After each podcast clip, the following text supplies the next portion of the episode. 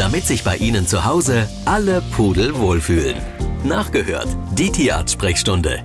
Einen wunderschönen guten Tag, Dr. Einen schönen guten Tag. Die letzten Tage ist es ganz schön kalt gewesen und es bleibt ja auch voraussichtlich bis zum Wochenende so. Und ich habe jetzt vermehrt auf der Straße Hunde gesehen, die mit einem sogenannten Hundemantel bekleidet gewesen sind. Das ist mir in diesem Jahr besonders aufgefallen. Ich weiß nicht, ob es die vergangenen Jahre auch schon war. Ist das jetzt so ein Trend? Ähm, Nein, Trend ist es gar keinen Fall. Es ist auf jeden Fall eine gute Möglichkeit, die Hunde zu schützen, ohne Frage, denn die meisten Hunde leben ja nun in einer Komfortzone, ne, zu Hause auf dem Sofa und äh, da mit Temperatur, ne, es ist immer schön warm und dann müssen sie in die Kälte raus, eventuell sogar mal in den Schnee. Da freuen die sich natürlich auch. Ähm, aber äh, es gibt viele kurzhaarige Hunde, kleine Hunde, die haben natürlich per se eine große Körperoberfläche, ja, als jetzt ein großer Hund, das ist etwas kleiner. Und dann natürlich diejenigen, die wirklich wenig Fell haben. Ja, das ist natürlich, da ist es ganz sinnvoll, gerade auch bei älteren Tieren dort ein Mäntelchen anzuziehen. Mhm. Wann ist es denn für Hunde generell zu kalt draußen? Ah, Ich sag mal, alles, was Minustemperaturen fängt, dann merke ich bei meinem Hund, der freut sich unheimlich, aber dann sagt er auch, nee, jetzt reicht's. Also das merkst du den Tieren irgendwie schon an. Und Merkt man, da- dass die frieren oder wie die frieren? Ja, die schlottern. Die schlottern richtig. Ja, die schlottern. Und wenn Sie einen, einen Hund haben, wo dann auch noch das Fell unten an den Füßen noch äh, verklumpt, ja, weil die Ja. etwas Haare zwischen den äh, ähm, äh, Zähnen Zähnen haben. haben. Und dann passiert das eben, dass die nicht mehr laufen wollen. Dann heben die das Pfötchen hoch, dann tut das weh. Also es geht immer nur eine gewisse Zeit und man merkt es bei jugendlichen Tieren, wenn die in dem Schnee haben, da tollen die rum, da sind die wie verrückt, aber dann hinterher sind die auch nass am Bauch. Und irgendwann zieht dann die Kälte doch nach innen rein und das merken die und dann ziehen, dann schlottern sie. Und da kommt es natürlich auch mal zur Infektion. Die fressen ja auch ganz gerne den Schnee. Dann haben wir so eine Schneegastritis. Ja, also eine Magenschleimhautentzündung durch, den, durch die Kälte oder auch Blasenentzündung. Oder durch Stress eben auch mal Durchfall. Kommt Oder eine Erkältung. Woran merke ich denn, wenn mein Hund erkältet oder Genauso wie krank bei ist? uns auch. Ne? Also heisere Niesen? Stimme. Ja, Niesen, Husten, Heiserkeit. Genau das Gleiche ist es. Also Husten kommt vor, natürlich. Und ähm, das ist ja, fängt ja immer erst leichten mit Hüsteln an und dann geht es ja mit einem richtigen bellenden Husten weiter. Und äh, eventuell auch Fieber, ohne Frage, kann natürlich auch mal vorkommen. Kriegt man sowas alleine in den Griff? So eine Erkältung? Ja und nein. Also in, in, der, in der Mehrzahl der Fälle, wenn es tatsächlich bakteriell super infiziert ist und nicht nur unbedingt eine Viruserkrankung, ähm, ist manchmal, oder sagen wir, in 50 Prozent der Fälle ist der Tierarzt notwendig. Ne, weil die Tier, Tierbesitzer dann auch zum Teil das nicht einschätzen können. Ist das jetzt nun mal, ach, hat er sich verschluckt? Oder ist das schon eine beginnende Infektion? Und dann wird einfach so weitergemacht wie vorher. Und dann wird nicht Einhalt geboten. Ne? Wir merken, Menschen merken ja, ach, das kribbelt im Hals, lass mal dies tun, lass mal das tun. Ne? Und anstatt jetzt zum Sport zu gehen, sagt man sich, nee, ich bleib heute zu Hause. Ja? Und diese Vernunft ist dann manchmal nicht da und dadurch eskaliert es. Thema Unterkühlung. Ist das schon mal Thema gewesen in Ihrer Sprechstunde? Oder Erfrierung zum Beispiel? Ja, auch? natürlich. Das kommt natürlich vor. Stellen Sie sich einfach mal vor, naja, darf ich nicht so aus der Tasche plaudern, aber ein, ein Tier wird im Auto vergessen. Na, bei den Temperaturen. Der, der, wie im Sommer, der ne, kriegt einen Hitzschlag und hier kriegt er eben, äh, erfriert das Tier. Das, Der hat ja keine Möglichkeit, sich aufzuwärmen, sich zu bewegen, in keinster Weise. Also insofern sage ich ja, auch die Tiere sind ja zum Teil intelligent und suchen sich dann natürlich einen warmen Platz. Sehen Sie die Katzen. Es gibt ja viele Wildkatzen, ja, die suchen sich natürlich äh, entsprechende Plätze, wo sie vor Wind und Witterung geschützt sind. Die, die machen das intelligent. Der Hund ist, die laufen, hier laufen ja keine freien Hunde rum. Ja, das heißt, jeder hat ja irgendwo sein Zuhause. Aber wenn es jetzt äh, so frostig ist, worauf sollte ich denn noch achten, wenn ich mit meinem Hund spazieren gehe? Wahrscheinlich nicht allzu lange draußen bleiben? Na gut, ja, also ich sage jetzt mal, ich bin auch mit meinem Hund drei, vier Stunden draußen und ähm, gehe spazieren. Natürlich ähm, habe ich ein Handtuch mit dabei, versuche das in irgendeiner Form. Jetzt natürlich nicht zu dieser Jahreszeit, wo so viel Schnee liegt, da, das mache ich nicht mehr, dafür ist Frieda zu alt. Aber ähm, wenn, der, wenn das jetzt nur kalt ist, dann kannst du eben auch lange unterwegs sein. Der, der, Hund ist ja in Bewegung. Hauptsache er ist nicht am Bauch nass. Ne? Und so, dass das durchgehen kann. Ja, Und ich habe jetzt irgendwo mal gehört, als ich mich unterhalten habe mit einem Hundebesitzer, er hat immer Angst, dass der Hund bei so einer Kälte mal wegläuft und dann nicht wieder auffindbar ist irgendwie. Nein, nein. Also die Hunde sind ja Ruden, äh, Rudeltiere und, und also das passiert selten. Nein, an, die, an den Pfoten muss man halt was machen. Ne? Das mhm. heißt also jetzt gerade Salz, man sollte zu Hause vielleicht die Pfoten nochmal abwaschen, weil dieses Salz ist natürlich so, das lecken die Tiere ab, können natürlich auch zu Durchfall oder auch zu Erbrechen führen. Auch das muss man natürlich berücksichtigen. Mhm. In der letzten Stunde, da hatten wir hier beim Sachsenradio schon mal das Thema Tiere verschenken zu Weihnachten. Da haben wir mal die Leute befragt, ob sie das machen würden. Dr. Popp ist da strikt dagegen. Das weiß ich aus vielen letzten Sendungen der letzten Jahre. Da haben wir ja immer vor Weihnachten, Dr. Popp, drüber gesprochen. Äh, trotzdem ist es auch immer wieder gut, das nochmal aufzunehmen. Was sind denn Ihre Bedenken? Hm. Also grundsätzlich sage ich, es ist ein Familienfest. Die Bedenken sind einfach die, äh, man will ja jemandem was schenken. Das heißt, er weiß das vorher gar nicht. Das ist ja die, die, ne, die Krux. Mhm. Und nun stehst du da und äh, sagst, hier hast du jetzt äh, ein Meerschweinchen. Mhm. So, ja, dann muss er ja das ganze Equipment auch mitschenken. Mhm. Ja, muss sich also sehr viel Gedanken machen. Und dann weißt du gar nicht, ob ähm, das Kind, erstens, ob die Eltern das wollen. Und zweitens, ob das Kind überhaupt in der Lage ist, die Pflege und Fütterung artgerecht auch so durchzuführen. Mhm. Deswegen sage ich mir, konzentrieren wir uns auf uns zu Weihnachten. Ich glaube, wir haben es bitter nötig. Und den Tieren die Aufmerksamkeit zu schenken, die jetzt schon da sind. Das ist vielleicht das Entscheidende. Und dann vielleicht nach den Bedürfnissen zum Geburtstag, wie auch immer. Es gibt andere äh, Zeiten, wo man was schenken kann, wo man sich aber dann auch mit demjenigen, den man beschenken will, intensiv beschäftigt hat, um herauszufiltern, bist du überhaupt in der Lage dazu und willst du das überhaupt? Hast du dich mit der, mit der Tierart beschäftigt? Weißt du was darüber? Also auch schon mal abfragen, bevor ich etwas mache, was ich vielleicht hinterher bereue. Mhm. Was sind denn so die wichtigsten Fragen, an die man denken sollte? Also mir fällt zuallererst ein, ähm, es ist ja auch kostenspielig. Ne? Sie haben Sie es genau erfasst. Sie haben meine Gedanken gelesen.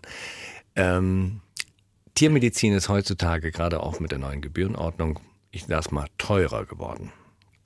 Und ähm, mit teurer geworden ist es so, dass der eine sagt, 100 äh, Euro ist nicht teuer, für den anderen ist 100 Euro teuer. insofern ähm, muss man also auch immer die Kosten im Blick haben. Wenn ich also keine Möglichkeit habe, dieses Tier außer Futtermittel ähm, zum Tierarzt zu bringen, sollte ich mir kein Tier holen. Das ist ähnlich wie wenn ich mir ein Auto hole und es steht vor der Tür, ich habe aber kein Geld für Benzin. Ja. Ähm, also insofern ähm, sage ich mir, das muss berücksichtigt werden.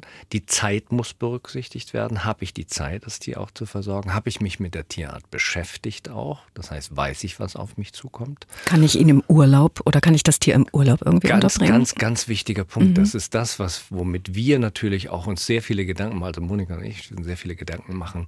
Wie können wir unsere Tiere so unterbringen, mhm. dass wir in der Zeit, in der wir weg sind, kein schlechtes Gewissen haben. Ja. ja. Ganz wichtiger Punkt, weil das sind unsere Kinder, mit denen wir letztendlich auch leben. Mhm. Ja. Also das sind wichtige Fragen. Ja. Und wir haben noch eine Hörerfrage in dieser ersten Runde. Grit Meschke aus Goppeln möchte gern wissen, ob der Medikamentenengpass, der derzeit in vielen Apotheken herrscht, auch für Tiermedikamente gilt, ob Sie da irgendwas davon wissen. Also ähm, dadurch, dass ich mich jetzt nicht so mit der Humanmedizin beschäftige, ähm, mag das sein. Also bei uns, wir haben auch einzelne Lieferengpässe. Es geht jetzt gerade um ein bestimmtes Präparat, Thorasemid. Ähm, das ist ja ein gängiges Präparat in der Humanmedizin. Das ist ein Entwässerungspräparat. Da haben wir zum Beispiel jetzt Lieferengpässe bei dem niedrig dosierten Präparat. Das nennt sich Abgard. Ähm, das kriege ich zurzeit nicht ran. Ich muss also switchen auf das höher dosierte Präparat, wo man dann die Tablette teilen kann. Ja, das kommt ab und zu vor. Gerade jetzt in der Corona-Zeit waren bestimmte Produkte im Ausland produziert worden. Mhm, da kriegten mhm. wir die nicht ran. Mhm. Ja, ähm, und mussten dann umstellen, gerade bei Epilepsiepatienten. Das ging gar nicht. Also das ist, stellen Sie sich mal vor, Sie haben gut eingestellten Epileptiker, sagen, das Präparat kriegst du nicht mehr, du musst umstellen. Was aber dann kontrollbedürftig bedürftig ist im Blut. Ach, mhm. das war schon ein bisschen Chaos. Hat sich jetzt alles wieder normalisiert. Also es ist vielleicht nicht ganz so schlimm wie in der Humanmedizin. Jedes Tier kann behandelt werden. Ja. Hm. Und da haben wir eine Mail bekommen aus Öderan. Hier geht es um einen 13-jährigen Mischlingshund. Und die Frage ist, warum er immer zittert, wenn er zum Wassernapf geht und saufen will. Und noch eine Frage, er zittert auch, wenn es zur Gassi-Runde geht. Ansonsten hält sich das in Grenzen. Nur in diesen beiden Situationen. Kann natürlich auch altersbedingt sein, eine Schwäche, die vom Rücken ausgeht. Das wäre eine der Varianten. Natürlich gibt es auch Elektrolytstörung, Magnesium, Selen, was weiß ich, dass also irgendwelche Mikronährstoffe fehlen. Mhm. Äh, kann aber auch letztendlich eine Eigentümlichkeit im Alter sein, dass ein gewisses Zittern da ist, eine gewisse Form von Erregung da ist, ohne dass eine krankhafte Ursache gefunden wird. Na, man kann auf der einen Seite kann man das versuchen abzuklären. Und auf der anderen Seite sagt man sich, okay, ähm, hat der Hund irgendeinen Nachteil davon, wenn er das jetzt nun zeigt? Also das sind die Fragestellungen, die ich mir dann als Arzt stelle. Der Tierbesitzer sieht das natürlich anders und sagt, naja, das hat er vorher nicht gezeigt. Mhm, mhm. Ja, kann also schon sein, dass ein klinisches Problem dahinter steckt. Kann man also ausprobieren, wenn man sagt, okay, wenn ich es verantworten kann, Organe sind in Ordnung, dass ich mal ein Schmerzmittel gebe, ob es dann verschwindet, dass ich vielleicht bestimmte Dinge substituiere und gucke, ob das verschwindet. Wenn das alles nicht verschwindet, kann es vielleicht so eine einzelne im Alter neuromuskuläre Störung sein, die aber letztendlich klinisch irrelevant ist. Mhm. Also es muss nicht ursächlich mit dem äh, Trinken oder Saufen und mit dem Gassigehen zu tun nein, haben. Nein, mhm. nein. Okay. Die nächste Mail kommt aus Dresden. Hier geht es um eine Hündin, die immer scheinträchtig ist. Und die Frage ist, was hilft dagegen? Hormontabletten oder Kastration? Was ist ratsamer aus Ihrer also, Sicht?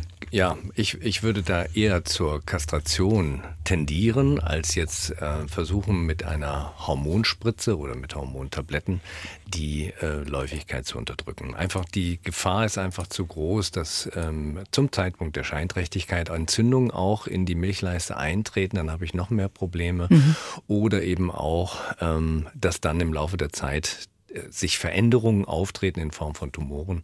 Da würde ich also gucken, dass ich die Kastration durchführe. Aber muss man natürlich immer sehen, die Häufigkeit von, dass Mammatumore entstehen bei Hunden, die nach der zweiten Läufigkeit kastriert werden, ist nahezu gleich hoch. Also insofern, das Tumorrisiko ist da nicht ausgeschlossen. Aber es ist erstmal so, die Scheinträchtigkeit ist nach der Kastration weg. Mhm. Das nächste Thema hier in der Tierarztsprechstunde beim Sachsenradio ist Zecken.